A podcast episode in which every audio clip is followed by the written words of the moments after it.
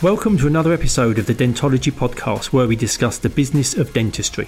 In this podcast series, we'll be discussing all the non clinical aspects of dentistry from goodwill values, finance, marketing, how to buy and sell a dental practice, mindset, through to where you can invest your money in team management issues. My name is Andy Acton, and I'm joined by my co host, Chris Strevens. Let's jump straight into it.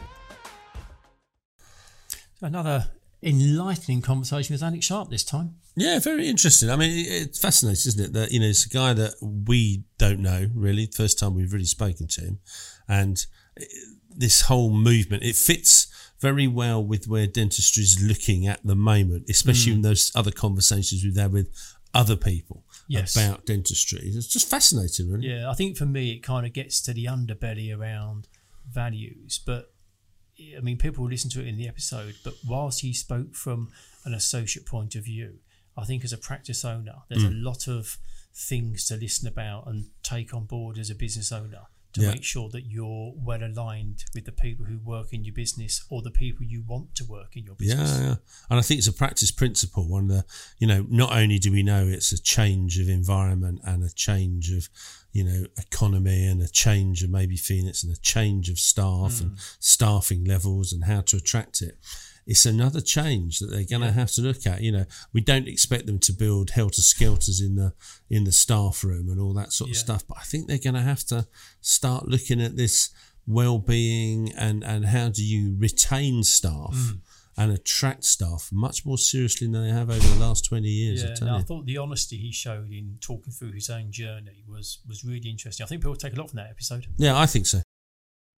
So, welcome to our latest episode of Dentology, the Business of Dentistry podcast. And today we're delighted. We've got a guest, Alex Sharp, and Alex, a dentist. Alex, welcome to you. How are you doing? I'm very well, thanks. Thanks for having me on the show. I really appreciate you guys taking the time out to chat to me. No, pleasure. No, not at all. Looking not... forward to it. yeah, well, I think you've got a really interesting story to tell as well. So, um, I understand you you say you you want to be a dentist from four years old, which I must admit is that seems that's a pretty early life decision. so you obviously, literally, you hadn't started school, yeah. and you'd already decided you want to be a dentist. Do, yeah, why? Why? I was going to say, did your parents give any insight?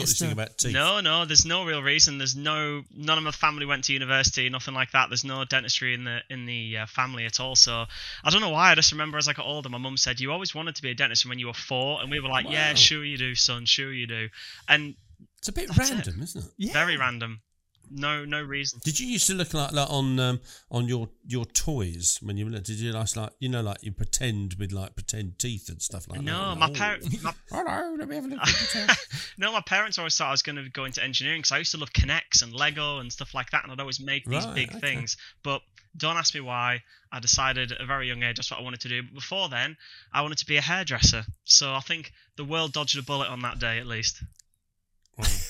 I tell you what's interesting though, isn't it? That you know, you the bit about engineering mm. in the fact that a lot of dentists are are sort of almost mini engineers. Yeah. They love that sort of like constructing and doing stuff, and and it's interesting the fact of you know maybe that's that's the sort of crossover a bit that you liked building and I think sometimes people actually say the word dentist, isn't it? It's like doctor, engineer, and artist. Mm. Yeah, they kind of say yeah, that that's yeah. kind of how yeah. you almost kind of get the word dentist because there's engineering in there and there's a degree of artistry as well and psychology so you obviously, therapy. Nice. And, oh, I like that. That's very clever. I like that. Yeah. Yeah. Sometimes I feel like a psychologist as well at work, but. Uh... I bet. So, so obviously, I assume in reality, it wasn't the four-year-old Alex that suddenly just held this deep felt ambition and then pursued your whole school years to become a dentist. So, what was the point when you decided that dentistry was going to be your your career of choice? It probably, to be honest, was that time. You know, I, I made that wow. decision and I didn't know anything about it, obviously. And I remember growing up, my parents were kind of like, if you really want to do this, you need to start thinking about what subjects you take because those are going to impact things. So then I, yeah. I picked my GCSEs and then I picked my A levels and it just sort of happened, I guess. I kind of set myself that goal as a kid without really realizing what I was doing and tailored my mm. life towards that in terms of the decisions wow. I made which is really impressive. And it, and it, and it wasn't easy for you, was it? Because you went to Newcastle, um, and I, I, see that you you failed your your finals. Mm. And we've had other very yeah. high profile dentists on this podcast who the same thing happened to them. failed, yeah, they they failed their finals, and in many ways that for them on reflection wasn't necessarily all bad news, whilst it felt at the time, I'm sure, the, the world was going to eat them up. Um, did that hiccup coming early on in your career, did you see that that helped you in some ways? Yeah, so like anything in the moment, you're distraught and ashamed of yourself and you've let everybody down and um, things like that. But then I think definitely, you know, I went into my FD year with a totally different attitude. Second time round, you know, I went into it with like complete gratitude of where I am and a willingness to give even more than I'd given before to make sure that I really just absorbed as much as I could because suddenly mm. everything shifted. You know, I, I don't know. It's it's hard to explain, but once I achieved it, I was like, right, this is it. I'm going for it, 110 percent every day, and I tried really really hard. And and I think that it's made me a much better dentist. There's no doubt in my mind. It's made me a better wow. dentist. Did you have the walk of shame? Because these guys that we were talking to, they were yeah. saying that they, they went up to the board where everybody was like passed, and then basically because I didn't go to university, so so they went up and they couldn't find their name on it, and then someone said, "No, you're over there," and they were on a they were on a different board. Yeah, so I remember, did you have the same thing? Yeah, similarly. So I remember they brought out this massive piece of paper, they blue tacked it on the wall, and I scanned down the name, and I saw the other, I saw Shreve, and then I thought normally on all the exam I'm I'm after Shreve. There yeah. was uh sorry before Shreve there was no sharp in there, and I thought, and I just had this realization of going shit I failed. And then I looked up from the board, and the fifth year was looking at me, and we looked at each other, and he came over to me and he said, "Should we go for a walk?" And I was like, "Oh my god!" And there was just, and it was really weird because beforehand, all the clinicians are there, and they're all going, "Oh, you'll be fine, you'll be fine, don't worry." But and most of them knew that I'd failed, you know, because they all know before. Oh no, out. really? So wow. I thought it must be awful for them to be like, "Yeah, you'll be fine, Alex. You've got this." Really knowing that I haven't, and uh, so it was awful. And I remember I went upstairs because I was pretty close to the lab um, team at the university, and I went up there and I spoke to some of the lab people, and some of my friends were with me, and I remember I just cried, um, just oh. constantly.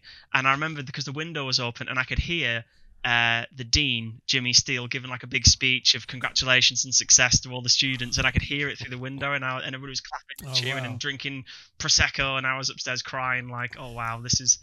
You know, in the moment it was obviously awful, but on reflection, it's like, well, that made me who I am today. So, yeah, perhaps you must have galvanised you to sort of like go, yeah, yeah well, sod it. You know, I, I blew it on there, but mm. I'm not going to blow this year. And mm as you say, sets you up really, doesn't it? And also as a life lesson that that you're right. In that moment, it feels like could there be anything worse? Yeah. And then you realise that as the the hours and the days and the weeks roll forward, it's just a little bump in the road of life. And I think for lots of people, they get so caught up in the moment and think it's it's the end of the world. And you know there there is something the other side. And you're a great example that you know you obviously reset your, mm. your final year and, and, you qualified and, and now you're a dentist. And so it's it's all doable but in those moments it's hard. And defining moments aren't they? You know that defining moment of out of adversity.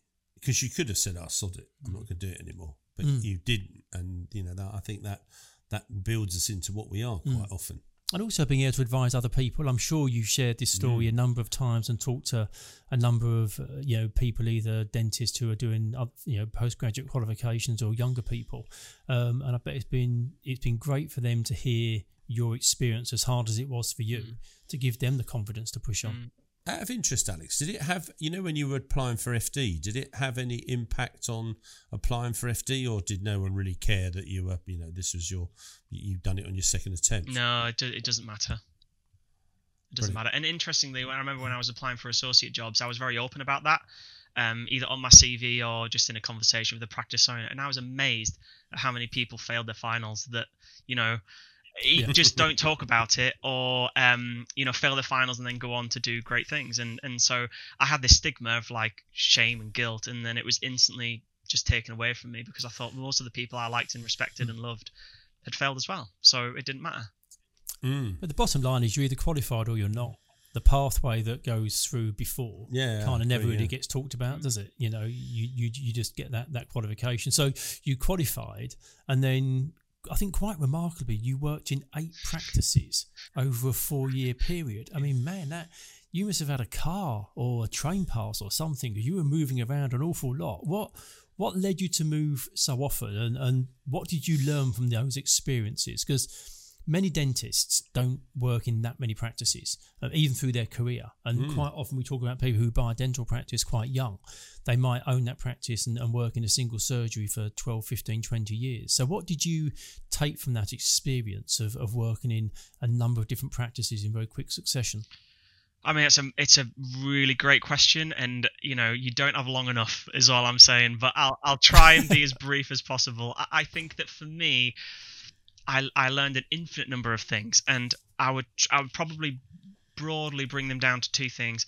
I learned more about my own values, and I learned more about what who I am as a person and what I need in order to be happy in dentistry. And I also learned all of the things that I don't like, which kind of sounds like the opposite side of the same coin, but I mean that from a from the perspective mm-hmm. of going when I own a dental practice, which is going to happen, um, I know all the things that I'm not going to do, um, and all the mistakes I'm not going to make. Uh, so I took away huge amounts of personal sort of insight and development, and then huge amounts of insight into the future as well about what I'm going to do.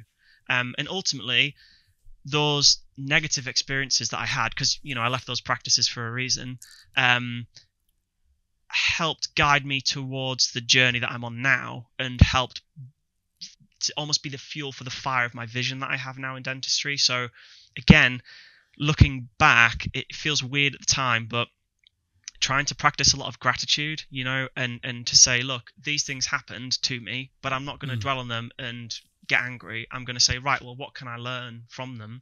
This is just stage one or stage two of my personal evolution. So what can I take from it, positively speaking, and then look back and be grateful to those people um, who kindly provided me with a certain set of experiences and say, thank you, Mm. because of your actions, I am who I am today. And I am happy and Mm. proud of who I am today. So I have to then be grateful for those things.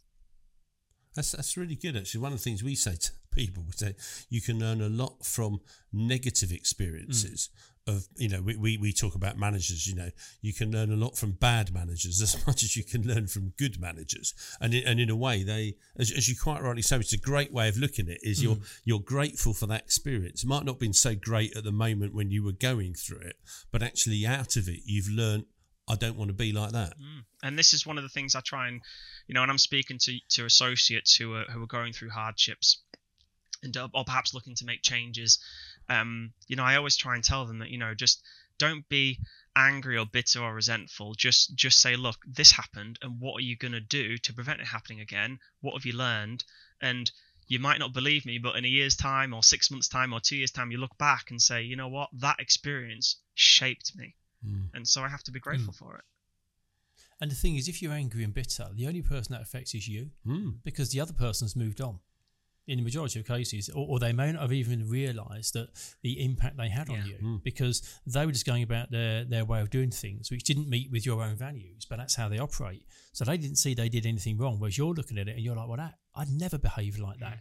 So you carrying that round is a weight on your shoulders, on your shoulders alone. It's not affecting anybody else. But for you, it obviously got quite hard because you got to a stage where you almost were giving yourself an ultimatum as to whether you were going to leave the profession or not.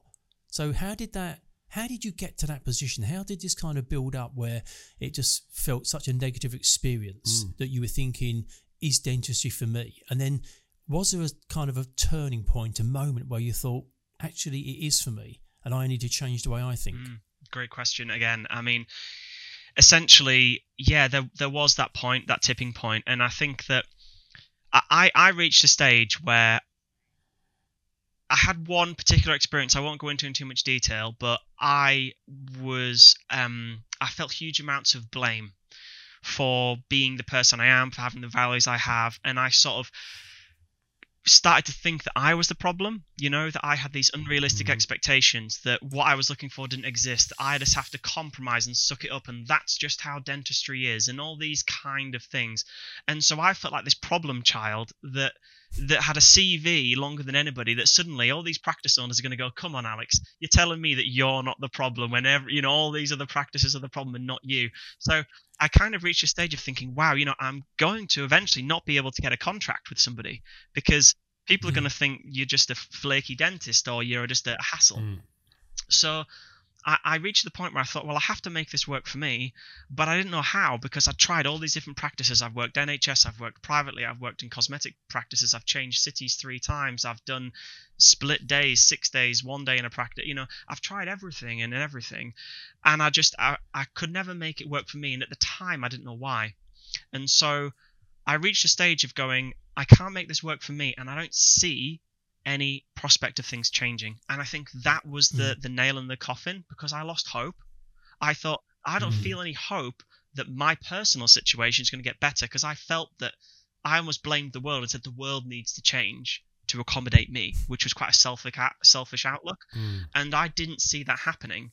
So I thought, do I continue down this kind of emotionally self-destructive path, continuing to flirt with different practices to try and find that elusive Mm. right practice, or do I just Mm. say, well, actually, it's been a ride, thank you, and I'm going to cut my losses now, and let's look at alternatives. Um, Mm.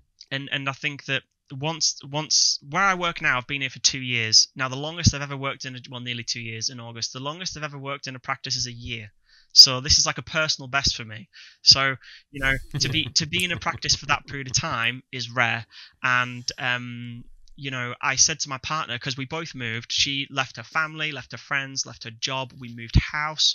You know, for me, you know, to try and make it work. And I said to my partner that if this practice where I'm in right now doesn't work out, I'm done. I, I'm done with Mm. dentistry because I've tried everything and I didn't feel that there was any chance of things changing. So that that for And me was the tipping point. And and is the fact that you're here is is that mean that in a way you've maybe had to do some compromising on where you wanted to be thought you know or have you actually looked at it now and said well actually you know this is this is 95% okay so therefore uh, that that maybe the 5% that you were that you thought you wanted or whatever you've now decided that actually that I can do that if I'm going to do my own practice but at the moment this is a this is a good position to be in Yeah, I would say so. I mean, obviously, you know, in the politest way, I hope the practice owners don't don't look on this too negatively. But um, yes, you know, there's always a compromise, right? I, I'm I'm a realistic, you know, individual that understands that perfection doesn't exist. Mm. It, it's it's a construct, right? So I understand that, and there is a degree of compromise. And I think that when when you asked me that question about what did I learn, and I said values, I learned not just what I value, but like the priority of those values and what am I willing to compromise on. You know, for example, honesty is my cornerstone, and Mm. without honesty, I can't build trust, and if I can't build trust, I don't want a relationship with somebody. So, so for me, if I worked in a practice that was dishonest, there was no, I was never going to compromise on that, and I'm gonna walk away. Mm. So it, it kind of just depended, I guess. Um, in this practice, I'm happy to compromise definitely on, on a lot of the things that aren't like negative enough for me to walk away. However, I will be honest, um, because it's my core value, and I will say, I will say that realistically, what keeps me in the profession now is not the practice where I work. It's my bigger vision for dentistry is what gets me up out of bed in the morning. So Mondays is the day where I spend doing it, and my other four days I work in clinic, and my Mondays is the best day of my week. You know, because I hmm. love this stuff and I love what I'm trying to do. So, so if I didn't have this, I I do honestly believe I would have left dentistry two years ago. Yeah, well. Which is, I mean, you, you you talk about you got involved in a community about building wealth and got into property, but you said that didn't serve your values. And you said a minute ago about you know you're quite sort of selfish and, and looking for yourself, but you've obviously got great self awareness now because you've worked out what your your values are and, and what's important to you. Did you know those before you went through this experience in dentistry, or was it was it as a result of some of these negative experiences that you took some time out and reflected on what was important to you and established what your own value system looked like? Mm, yeah, I, honestly, the latter. So I didn't know everything about myself, and I think most people don't. When I started to learn more, because the community that I joined, I networked with various individuals, and one of those individuals became my business coach who helps me with this whole vision.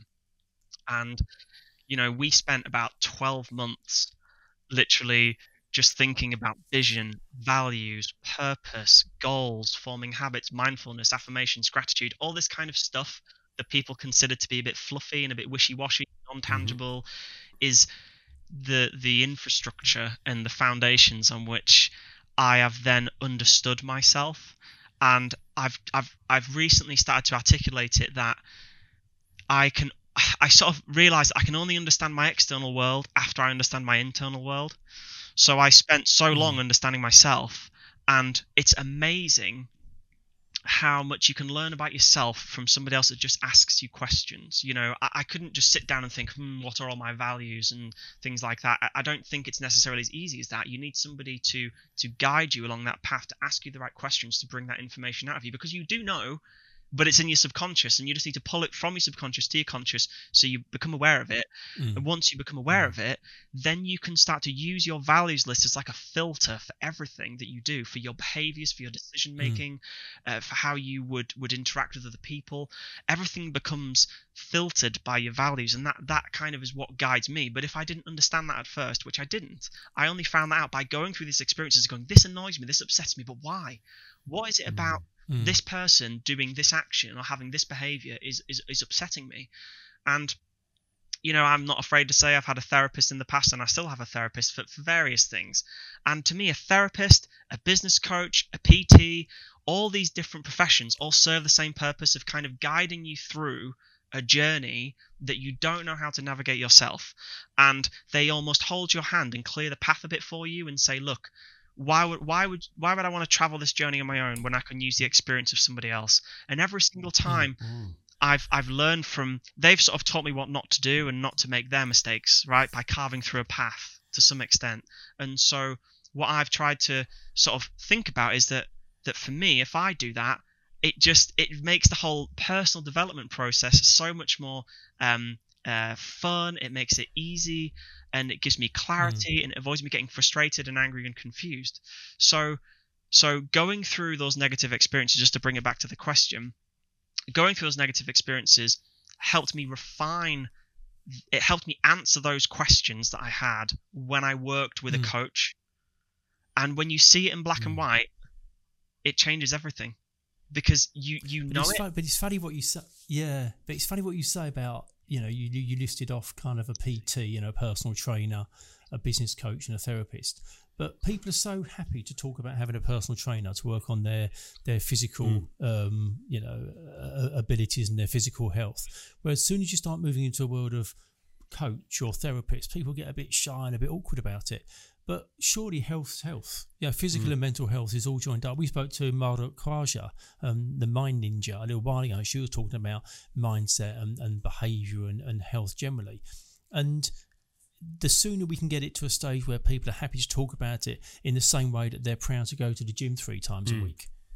Yeah. We're, we're on the right path, aren't we, of, of where we need to be? I, I know that you've actually started a, a Facebook group, haven't you, to help people around kind of mindset and how they think and trying to create a, a forum and an environment for people to perhaps speak more openly about this. And I guess that's based out of your own experience. Yeah, absolutely. I mean, for me, my when I look back and I reflected upon the whole situation, I thought to myself, well, what I what I failed to assess and what I failed to understand was firstly who I am, and secondly how I use the knowledge about who I am to find the right practice for me.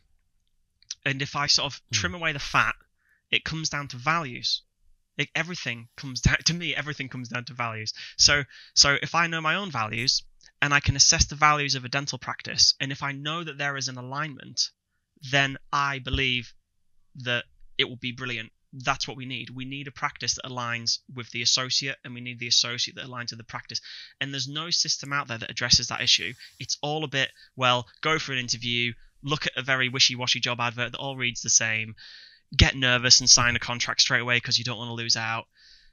And then what happens is this is the classic situation three month honeymoon period, three months trying to address underlying issues and not being successful notice period in three months later you've left. So that was my typical nine month journey which is why i never lasted more than 12 months. So just stopping there alex just pause in there. So do you think that your experience is fairly typical but what lots of people do is they have their three month honeymoon period three months of finding out the problems but then they just suck it up and get on with it? Do you think there's a lot of people out there that are just accepting something that doesn't meet their values or by their own measurement is mediocre mm. but they just don't have the cojones, they don't have the whatever it is within them to actually make that decision to move on and find something better. Mm. Or the understanding or Yeah. appreciation, probably. Yeah. To a certain. I, I, I, I do, I do. But if you asked me about six months ago, I would have said probably not. But but when I created the group, I tried to network with as many people as possible because I felt so alone and so isolated. And I looked at some of the other groups and you know nobody was posting about it really people that were posting anonymously there was mixed advice there was um there's a piece you were saying about where you've got um, associates that kind of work in a practice, that three month honeymoon period, then three months when they kind of work out that things aren't great, and then you then decided to leave. Do you think there's a number of associates out there in a situation where they've had that three month period where it's not perfect, um, but they just stay? They just kind of accept the situation they're in and they're not particularly happy with their lot. And perhaps it's a bit mediocre, but they hmm. never get to that final stage where they move on. Do you hmm. think there's people out there like that? I think there's lots of people out there like that, and you know, I created the group to to sort of provide an environment for associates to talk about it because I I initially thought that I was alone, and that you know, like I said before, I was this problem child, but I realize lots of associates go through it, but they don't talk about it. We're not very aware of Mm. it because there is a bit of a fear culture in dentistry where associates are very nervous to talk about their experiences in practices. Um, because they're worried it's going to paint a target on their back and affect their you know sort of future career prospects and people sort of think there's this little you know there's little circles of practice owners with a little billboard of names on you know and you get added on this list and and but but that, that's the culture you know right or wrong that that's the thing people think about so you know one part of creating the group was to um, you know provide basically just an environment where other associates that have had a bad experience can share um, their their their journey and their stories, but also learn and grow. It's not like a moaning society. You know, we're not all in there just whinging about practice. You know, um, don't get me wrong. There are a few you know emotional people, but but on the whole, it, I want the groups about empowering people. It's about enabling. Um, it's about enabling dentists really and associates to understand themselves uh, 1st of all, and like I say, once they understand themselves, they can understand what they need to, to sort of have that better life in dentistry, which is what I'm trying to cultivate. Um, there's so much mental health, well-being issues. The statistics for dropout and you know consideration of suicide is is, is staggering, and you know I I don't want dentists to go through the journey I've been through, reach the stage of burnout, reach the stage of wanting to quit dentistry, because this is part of the problem, right? You know, it's, mul- it's multifaceted why people are burning out and leaving. Uh, you know, I'm under no illusion. However, associates not working in the right practice is a huge part of that for a, a chunk of the workforce. You know, the majority of us are associates, not practice owners. And I think that, you know, we need to find a way of aligning the associate with the practice owner on a values based system. And my uh, sort of goal really is to is to create that system um, to address that underlying issue so that we can start to reduce the numbers, those horrible statistics, you know, and, and, and help with this sort of crisis because there's hmm. lots of stuff going on in the profession right now. It's all over the media. And I'm sort of, hmm. you know, past me that thought, oh, I've got no hope, there's no change, is coming back again and going, well, what is going to change? Because I don't see anything changing. And I don't feel that we're, we're sort of aware of it and we're going, oh, it's terrible, you know, burnout and recruitment crisis, and we're all doing podcasts about it, and we're talking about it at the Birmingham NEC.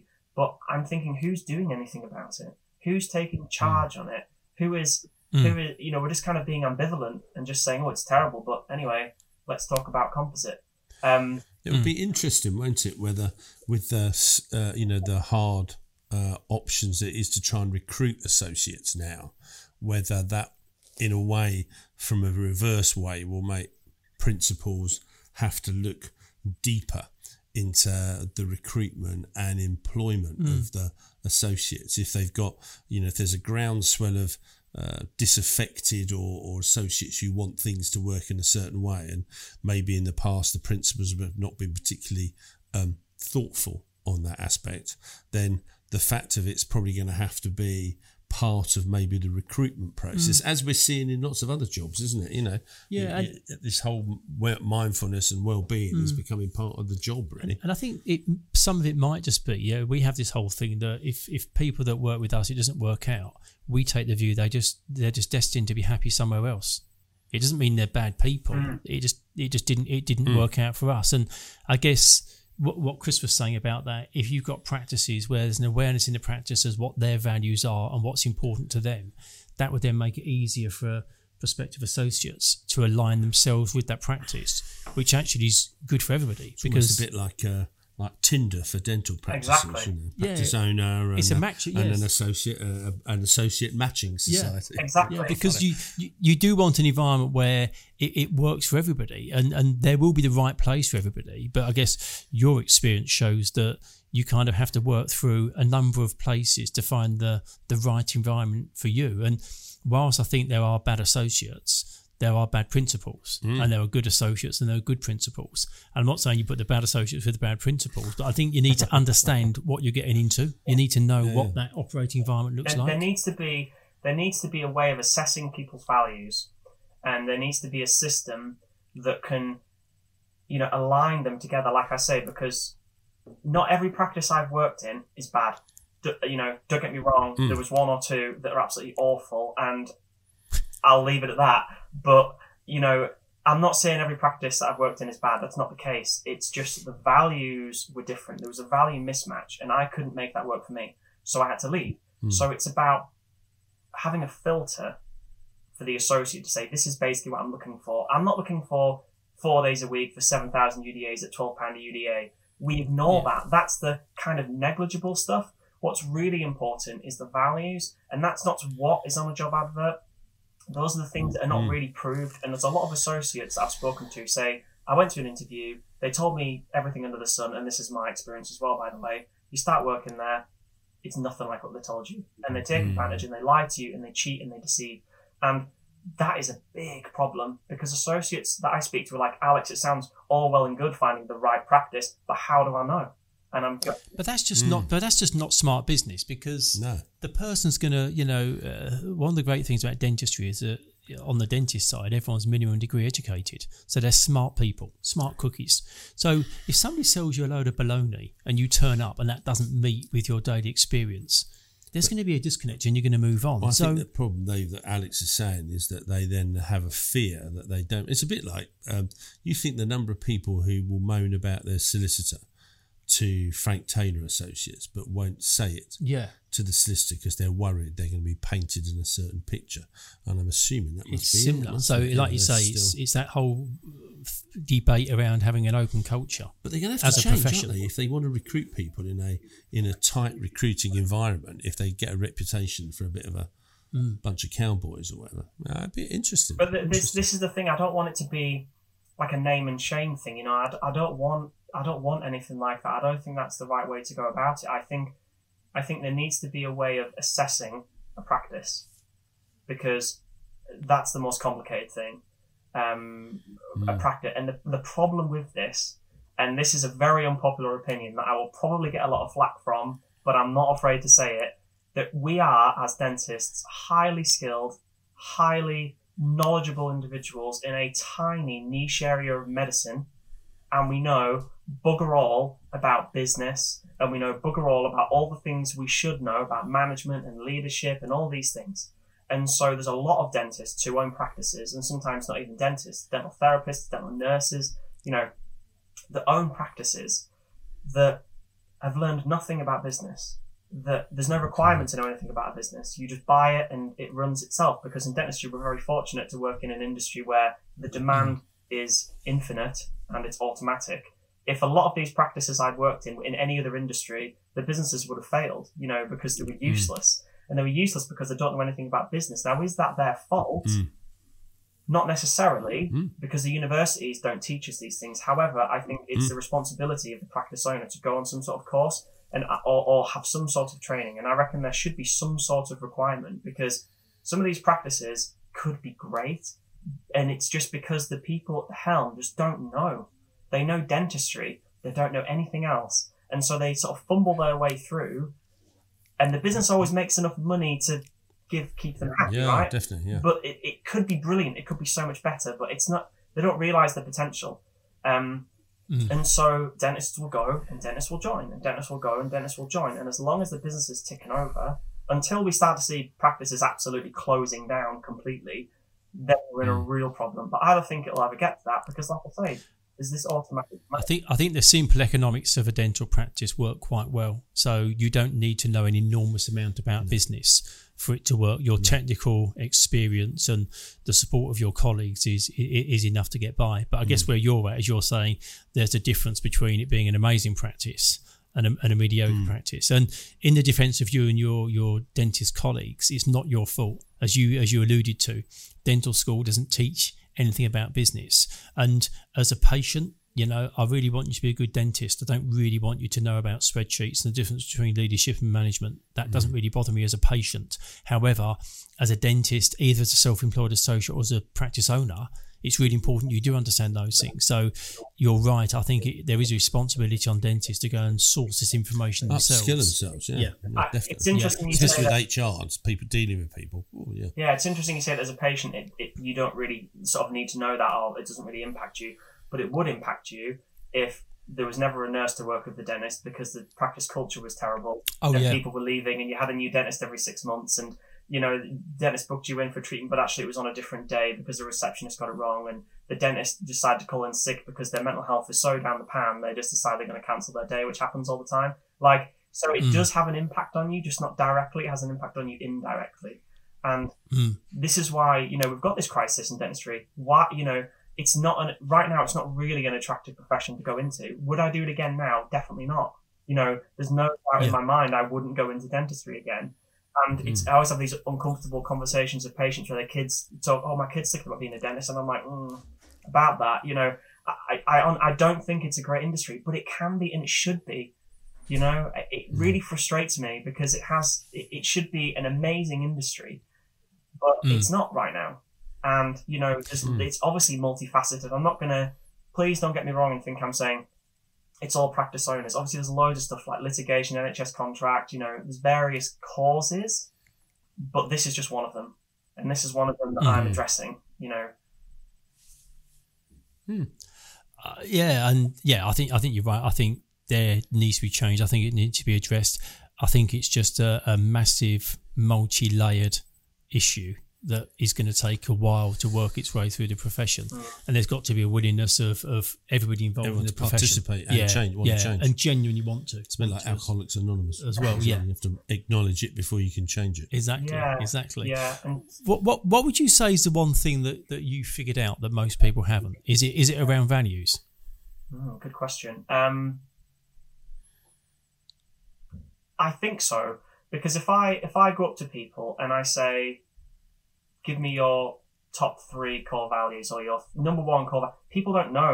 People say, "Well, what's a value?" or they say like wishy-washy things, and people don't really understand. And and to me, that's an individual that doesn't understand themselves.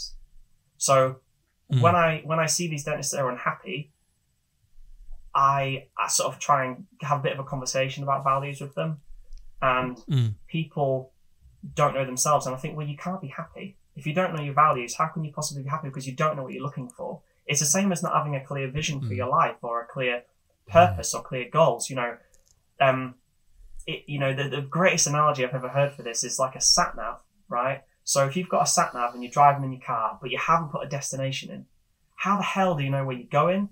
How do you know if you've overshot your mark? How do you know if you how far away you are? How do you know how much fuel to use when you need to stop and take a break? You know, it's no wonder that we're burnt out and lost and confused because we're going 100 miles an hour in no particular direction and we've, we've got no way of assessing if we've achieved our goals. So how will we ever feel happiness if we've never achieved what we set out to achieve? And so mm. loads of dentists are lost because they don't, don't get me mm. wrong, there is an issue with practice owners, but there's a huge issue with associates as well, not understanding mm. themselves, not understanding what they need. And, the, you know, the, the, the group that I have is part of a larger, um, uh, sort of vision that I have. Uh, you know, I've created an association for this sort of purpose, really, as, as well as various other things. That is, you know, where right now we're helping to target associates to to help support them. and make the changes to address the issues. But you know, there's other Mm. issues at stake that we're going to address as well. So I think Mm. that yeah, it's it's it's values, but I think it's kind of all of that stuff. You know, what I would call the fluff. You know, the values, vision, goals, all Mhm. purpose. The stuff that we kind of go, ah, don't worry about it. I can't see that on a spreadsheet on a bottom line. It doesn't affect my profitability, Yeah. so I'm going to leave it alone. Um, and I Mm. think that we need huge amounts of personal insight, huge amounts that we don't have. I think what's great is that on the one hand, it's saddening and disappointing that you had such a, a grim experience in the early days and it, it drove you to work this stuff out for yourself.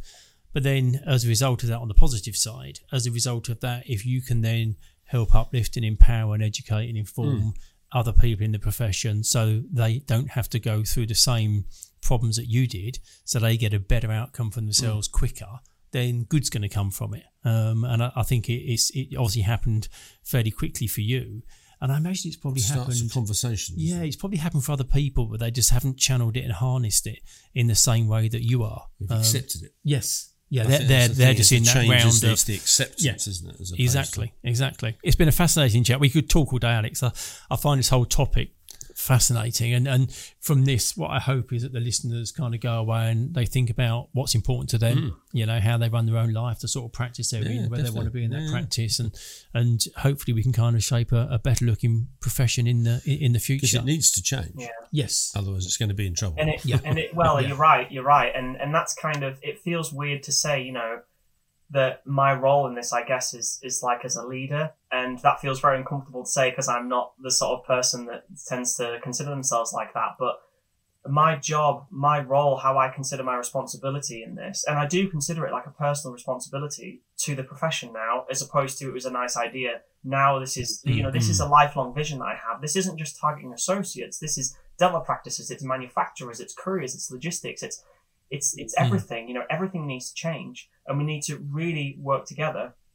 But my role is to is to create more leaders, if that makes sense. Is to turn every associate into their own, to become a leader, to turn the practice owners into leaders. You know, in maybe a different way than they're accustomed to, and that's why I've created an association which is designed to help with these things. You know, and Mm. it's and it's it's there's like this big master plan at play. You know, I'm not I'm not just some some guy with a chip on his shoulder that just wants to fight the system. You know, there's there's there's, there's a huge uh, master plan in play here. Burn I've it been down. designing for the last twelve months, and and you know it's it's it's about three things really. You know, the it's about the the professions, the professionals, and the profession on the whole. It's about the patients and it's about the planet. You know, we haven't touched on it today, Mm. but there's a huge What's the association? Do you want to give it a plug so as if people are listening, they can Yeah. join your Facebook group or whatever it is? Yeah, so so the, the Facebook group itself is called Dental Disruptors, and that's that's the that's the Facebook group that's just for associates. The actual association, so so Dental Disruptors is a part of the association. It's it's one of the ways in which it's helping. And the association is kind of the beating heart of everything. And the association is called Careful Healthcare. And I'll send a link which people can, um, people that aren't practice owners or um, or other organisations, because I went to the Birmingham NEC and spoke about this there to people. And there was a lot of support from other organisations and associations. So if anybody else wants to, to find out more, I'll send a link where they can drop their email, and I'll keep them updated. Yeah, well, we'll put it in the uh, episode notes as well, Yeah, so people yeah. can click d- click directly through. Uh, I mean, I wish you all the best with it. It's it, it like you say, it sounds like this is really important to you, um, and it's going to be something that I think is going to feature in your life and your career for for a long while yet. It's an infinite goal. It's going to go on after I'm Yeah. dead. You know, Brilliant. Yeah. No, good We, stuff. we always finish up with the same same two questions, Alex. We always ask our, our guests just to get insights. and I'll um, be intrigued to see the answers. Yeah, beyond beyond kind of the you know, the, the No day pressure. job that you do. So, if you could be the fly on the wall um, with somebody in a certain situation, when when would that be? Who would you be looking in on? this yeah, I promise it's not arrogant. Right, I promise it's not arrogant. But it would be the very first date with my partner seven years ago. Because we always look back and we always try and remember what the conversations were that we had and and try and like we sort of joke about it. And I'd love to go back and listen to how embarrassing I was, how cringy I was, all the inappropriate things that I said. I just I would lo- I would love to go back and listen to it. Then I can fly back, buzz back home, and say, "This is what we spoke about. This is how embarrassing we both Ah, were." that interesting. First date." but it worked. Yeah. What, however embarrassing it was, It it obviously wasn't. wasn't that bad. No. you got a second date. Yeah. Yeah. And, and then our, our, our second question is: If you could meet anyone, who would you who would you like to meet? And this is dead, yep. dead, living, fact, fiction. So anybody you can think of, really. Yeah, it's been said before, so I, I feel a little bit bad not being original, but I had to be honest. Um, so it would probably be Elon Musk. Um, and I know it's very unoriginal, but I, I would love to sit down with him and just talk about my big vision for dentistry and healthcare on the whole, and Mhm. just see what he thinks. You know, what he would suggest. You know, I, I- I'd love the opportunity he to fund just it? pick the brain of something of, of somebody like that. You know, I think it would be a real great opportunity. No, I agree. I mean, he's a he's a big thinker, and whilst we might think that we we kind of have, have ambitions and big ideas, the stuff that he's done and Yeah. the stuff that he's going to probably do in the future, he's on a on another level. So no, that'd be uh that'd be very interesting. Lovely. Cheers, Alex. Really, really enjoyed Yeah, it. it's been I, I think it's been Thank you. fascinating. I think your And the amount, yeah, the amount you've kind of experienced in a in a relatively short career is is enormous. And if you know people listening to this can take something from it, regardless of where they sit in the Hmm. profession, like you say, as a provider, a partner, a clinician, a practice owner. Um, I would hope that people would be able to take something from it and incorporate that into their own lives. So, no, we really appreciate your time today. Mm. It's been great. No, I really Yeah, enjoyed thank it. you, Thanks, Alex. thanks Very useful. me. Yeah, lovely. Cheers, Alex. Keep well. Cheers, thank you. Bye. Thank you for listening to this episode of Dentology, where we discuss the business of dentistry. If you like what you heard, please do subscribe where you found this episode. That would be amazing. And also follow us on Instagram.